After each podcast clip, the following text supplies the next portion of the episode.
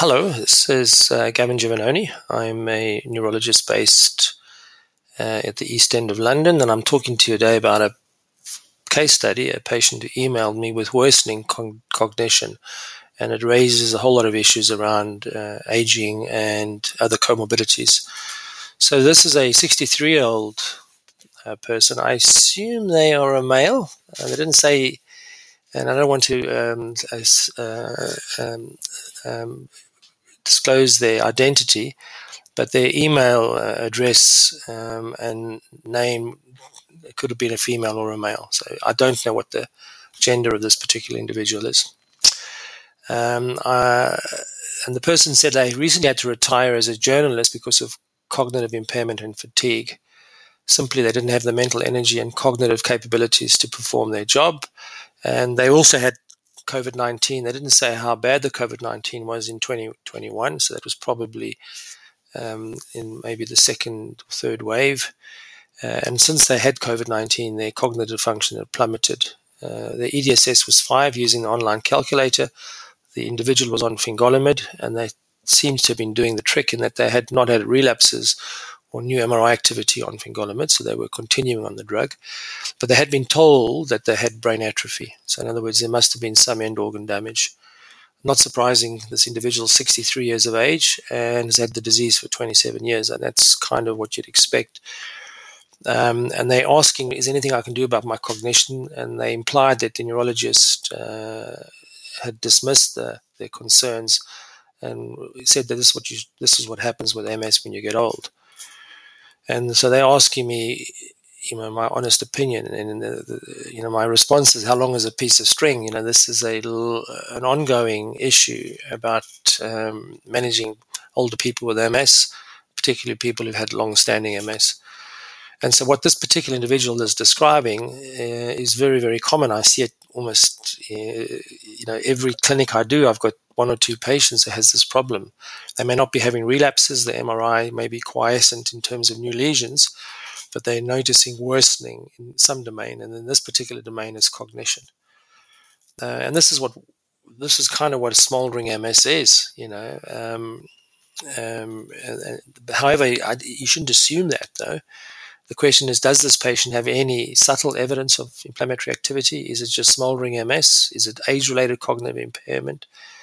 um, you know, or other other causes. So, the, so the knee-jerk uh, reaction uh, in most uh, MS clinics is to assume that this cognitive impairment is MS related, and that nothing can be done about it because we don't have treatments to uh, reverse cognitive impairment in MS.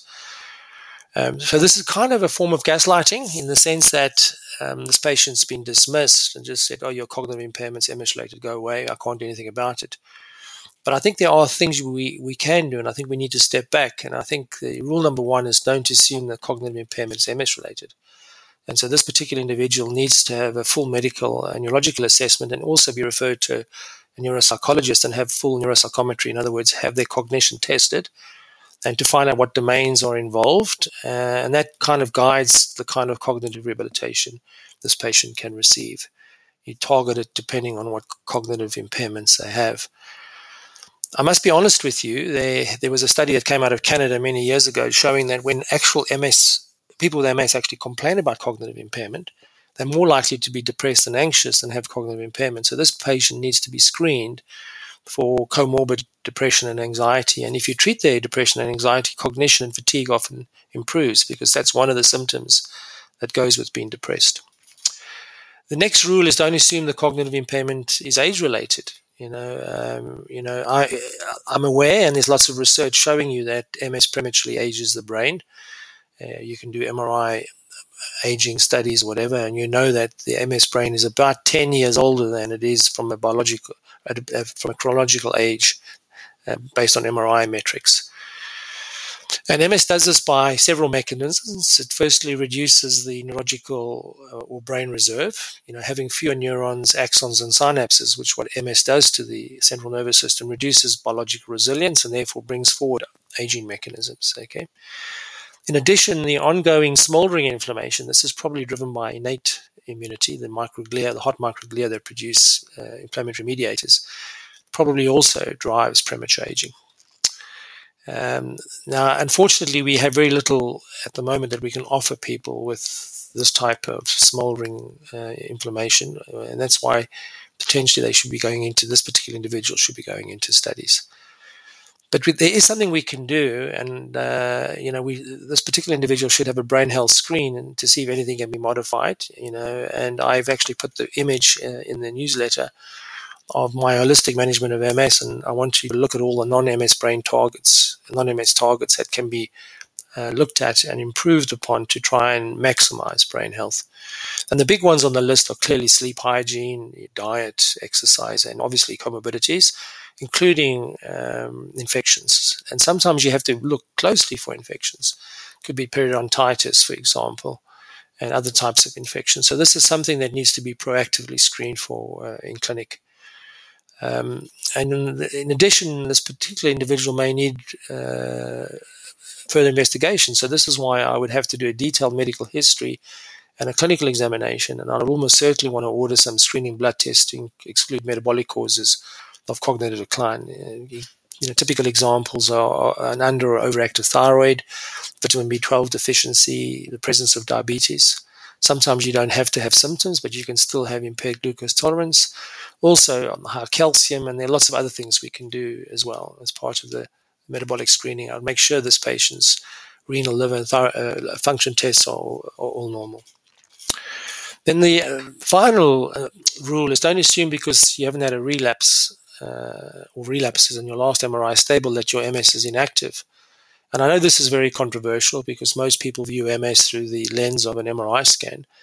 But we know from recent observations that the clinical and MRI monitoring we do is often not sufficient to pick up ongoing inflammation. So we are now beginning to offer patients like this lumbar punctures uh, to, to, look at a spinal fluid and to measure neurofilament levels. And about one in 10 people like this, we find raised neurofilament levels, which in our hands are interpreted as ongoing inflammation. And this often guides uh, DMT switching. And so this particular individual will probably have um, a type of, you know, you know, artificial label of having advanced or progressive MS, and they will probably be offered siponimod switch in our clinic, or we recruit them into the Cyzimus add-on trial. And this is a, a trial of a proteasome inhibitor to try and penetrate the central nervous system to clear the brain of uh, autoimmune B cells and plasma cells. So we wouldn't just send this particular patient away without um, offering them a trial. The other advantage of doing a lumbar puncture is you can exclude, you know, other causes of cognitive decline. Very rarely you may find an opportunistic infection or or other other pathologies on the CSF analysis. And this patient's on fingolimod, so you know there may be a small chance they have cryptococcal meningitis, for example. And that's why examining this patient to see if they've got any swollen discs in bottom neck stiffness or any other signs is important. Okay, and you could also do a dementia screen. You, we send our CSF off now for a dementia screen, which picks up the proteins that are uh, raised or lowered in Alzheimer's disease. So you can get an indication from the CSF analysis by doing a uh, dementia screen whether this patient may have comorbid, you know, Alzheimer's. Now that's something that's not often considered, but you know why shouldn't people with multiple sclerosis be at risk of getting Alzheimer's disease? This hasn't been formally studied, but I think uh, it's there's a potential of having two diseases. You know, MS is relatively common, and Alzheimer's disease is even more common. So why shouldn't a 63-year-old potentially be presenting with cognitive impairment as a result of uh, another disease like Alzheimer's disease? And I don't think many of us neurologists consider this in older patients, but I think it's something we should be more proactive at looking for. Now, this particular person had COVID 19 and uh, the cognitive decline apparently accelerated after having COVID 19. And there are several reasons, and I'll give three in this particular assessment. The first may be that they have smoldering uh, COVID 19. So, smoldering COVID 19 is a relatively new term. It refers to people who can't clear the virus because they're on immunosuppressive therapy or they're immunocompromised. So although their immune systems are fighting the virus, the virus keeps escaping and they and they keep shedding. And people with smoldering smoldering COVID nineteen shed the virus for months and even years. And they really are important because we think they are the primary substrate for the emergence of new, you know, variants from an evolutionary perspective. So I'd, I'd, be surprised if this patient has smoldering COVID because the level of immunosuppression on fingolimod is not that great. But anyway, I would also, you know, just swab them in their nose and throat to make sure they're not uh, shedding SARS-CoV-2. The second evidence is that COVID 19 hits the central nervous system. So we now know that people who have long COVID have documented brain atrophy and cognitive deficits after COVID 19. And there has been some pathological studies showing that COVID 19 can affect the central nervous system. So there is a reason um, why this patient may have noticed a drop in cognition post COVID 19. You know, the you know the MS brain may be resilient to a degree, and you know an infectious hit may be just enough to push them over the edge and you know bring out apparent cognitive impairment. And this is not only uh, relevant to um, the the brain uh, cognition. We see this with physical disability. Some people may be just on the borderline of noticing uh, fixed disability. They have a, ba- a major infection say urinary tract infection they have a, a, dip in their functioning and they never recover to baseline. So this could be the same reason. The infection could have given their central nervous system a hit. Um, the other thing is they they may have long COVID, and as you know, long COVID is associated with chronic fatigue and cognitive impairment.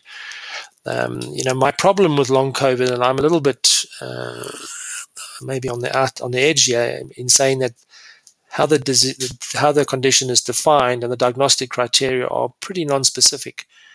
And so a lot of people get labeled as long, having long COVID may have other causes for their symptoms, not necessarily long COVID. And I'm not saying that the condition doesn't exist. I think that there's overwhelming evidence now that COVID 19 and long COVID 19 is a definite entity. All I'm saying is that the diagnostic criteria are quite loose, and we don't have a specific test for it. And so people may be labeled as having long COVID when they have other problems that could be sorted out with different treatments.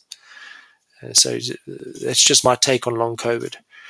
The third reason may be the impact of the pandemic uh, on brain health. And there's just been a, a, paper published in one of the Lancet journals just showing you in older people how the pandemic uh, hit cognitive function in general. And the researchers think the pandemic actually reduced exercise, so people were trapped in their houses. There was increased alcohol consumption, and we know that's been documented across the country. And there's also social isolation, and all these factors uh, have impact on uh, on cognition long term. Um, and I think what it does tell us is that the brain is very susceptible to you know minor insults, uh, and that we have to take care of our brain. You know, it's like a garden; you've got to weed it, fertilize it, look after it, maintain it. And, you know, uh, brain health is something that is a proactive process. You can't just assume you're going to keep your brain healthy by just uh, uh, maintaining the status quo. I think you have to work on uh, keeping your brain healthy in the same way you work on keeping your body healthy in terms of fit, generalized fitness, and you work on metabolic health by eating well, um, making sure you uh, keep your diets very healthy and you keep your weight down, etc. And I think we have to be more proactive um, about brain health. I say this because I've been writing uh, and talking about MS brain health at MS meetings for over a decade now. We even had our brain health Time Matters policy document, which embeds brain health as a treatment strategy for MS. And saying this, um, I know a large number of MS services simply don't have the bandwidth or the time to incorporate the screening into clinical practice. And the reason for this is not that, it's just that the NHS uh, just doesn't have the resources to fund additional services. Uh, you know, we spend most of our time fighting fires, you know, just looking after the diagnostic pathways, relapses, uh, and the main symptomatic problems, and we just don't have time to practice preventative healthcare. So, uh, but I think we're missing a trick. You know, I think that if we, as a MS community, adopted marginal gains approach to managing MS, our patients would have much better outcomes and better quality of life. Uh, but again, like everything, it needs resources, it needs time uh, and effort uh, to put these in, in place. So I would actually like to know from you, you know, have you had a brain health screening done in your routine, you know, six monthly or annual follow-ups? Um, and have you had advice on how to optimize your brain health? And similarly, has the concept of prehabilitation been discussed with you? Um, we've kind of gone quiet on prehabilitation, but you know, during the pandemic, you know, uh, we are pushing this um, proactive approach to preventing the consequences of severe COVID 19. And I think the lessons from COVID 19 are as applicable today as they were two or three years ago. We really have to optimize uh, your health and resilience so you can manage uh, or, or, improve your brain health. So, this is actually a very instructive uh, case because um, it's describing what happens to a large number of people with multiple sclerosis. But it's also saying don't just accept that. There are a lot of reasons um, that have to be looked at uh, uh, to see if there's anything reversible or preventable in this particular individual uh, in terms of their cognition. And there are things we can do for this patient. This patient doesn't have to be sent away and say, live with your cognitive impairment. And, you know, my, over, my overriding message, it needs to be documented. Uh, they need to be sent for cognitive rehab if it's available. They need to make sure there's no comorbidities, particularly depression, anxiety, metabolic dis- disorders, ongoing infections, concomitant medications, etc. And they also need to be um, thought about from the long, from the COVID long COVID perspective. Um, uh, and, and, finally, you know, if this particular individual, which I don't know their social history, they may be socially isolated, they may be lonely. You know, is there anything we can do from the social prescribing perspective? So there's a lot that can be done for this patient. Anyway, if you have any questions, please leave a comment. I'll try and get back to you. And if you think this is valuable to anybody else, you know, please forward the email or share the link with them. And uh, then, a, then a slight nudge if you'd like to um, become a paying subscriber and you find this valuable, please do. Um, the resources are being used to support the uh, microsite. And it's this kind of newsletter that really does need to get onto the microsite because the uh, lessons or the learnings in this are pretty relevant to everybody who's got multiple sclerosis.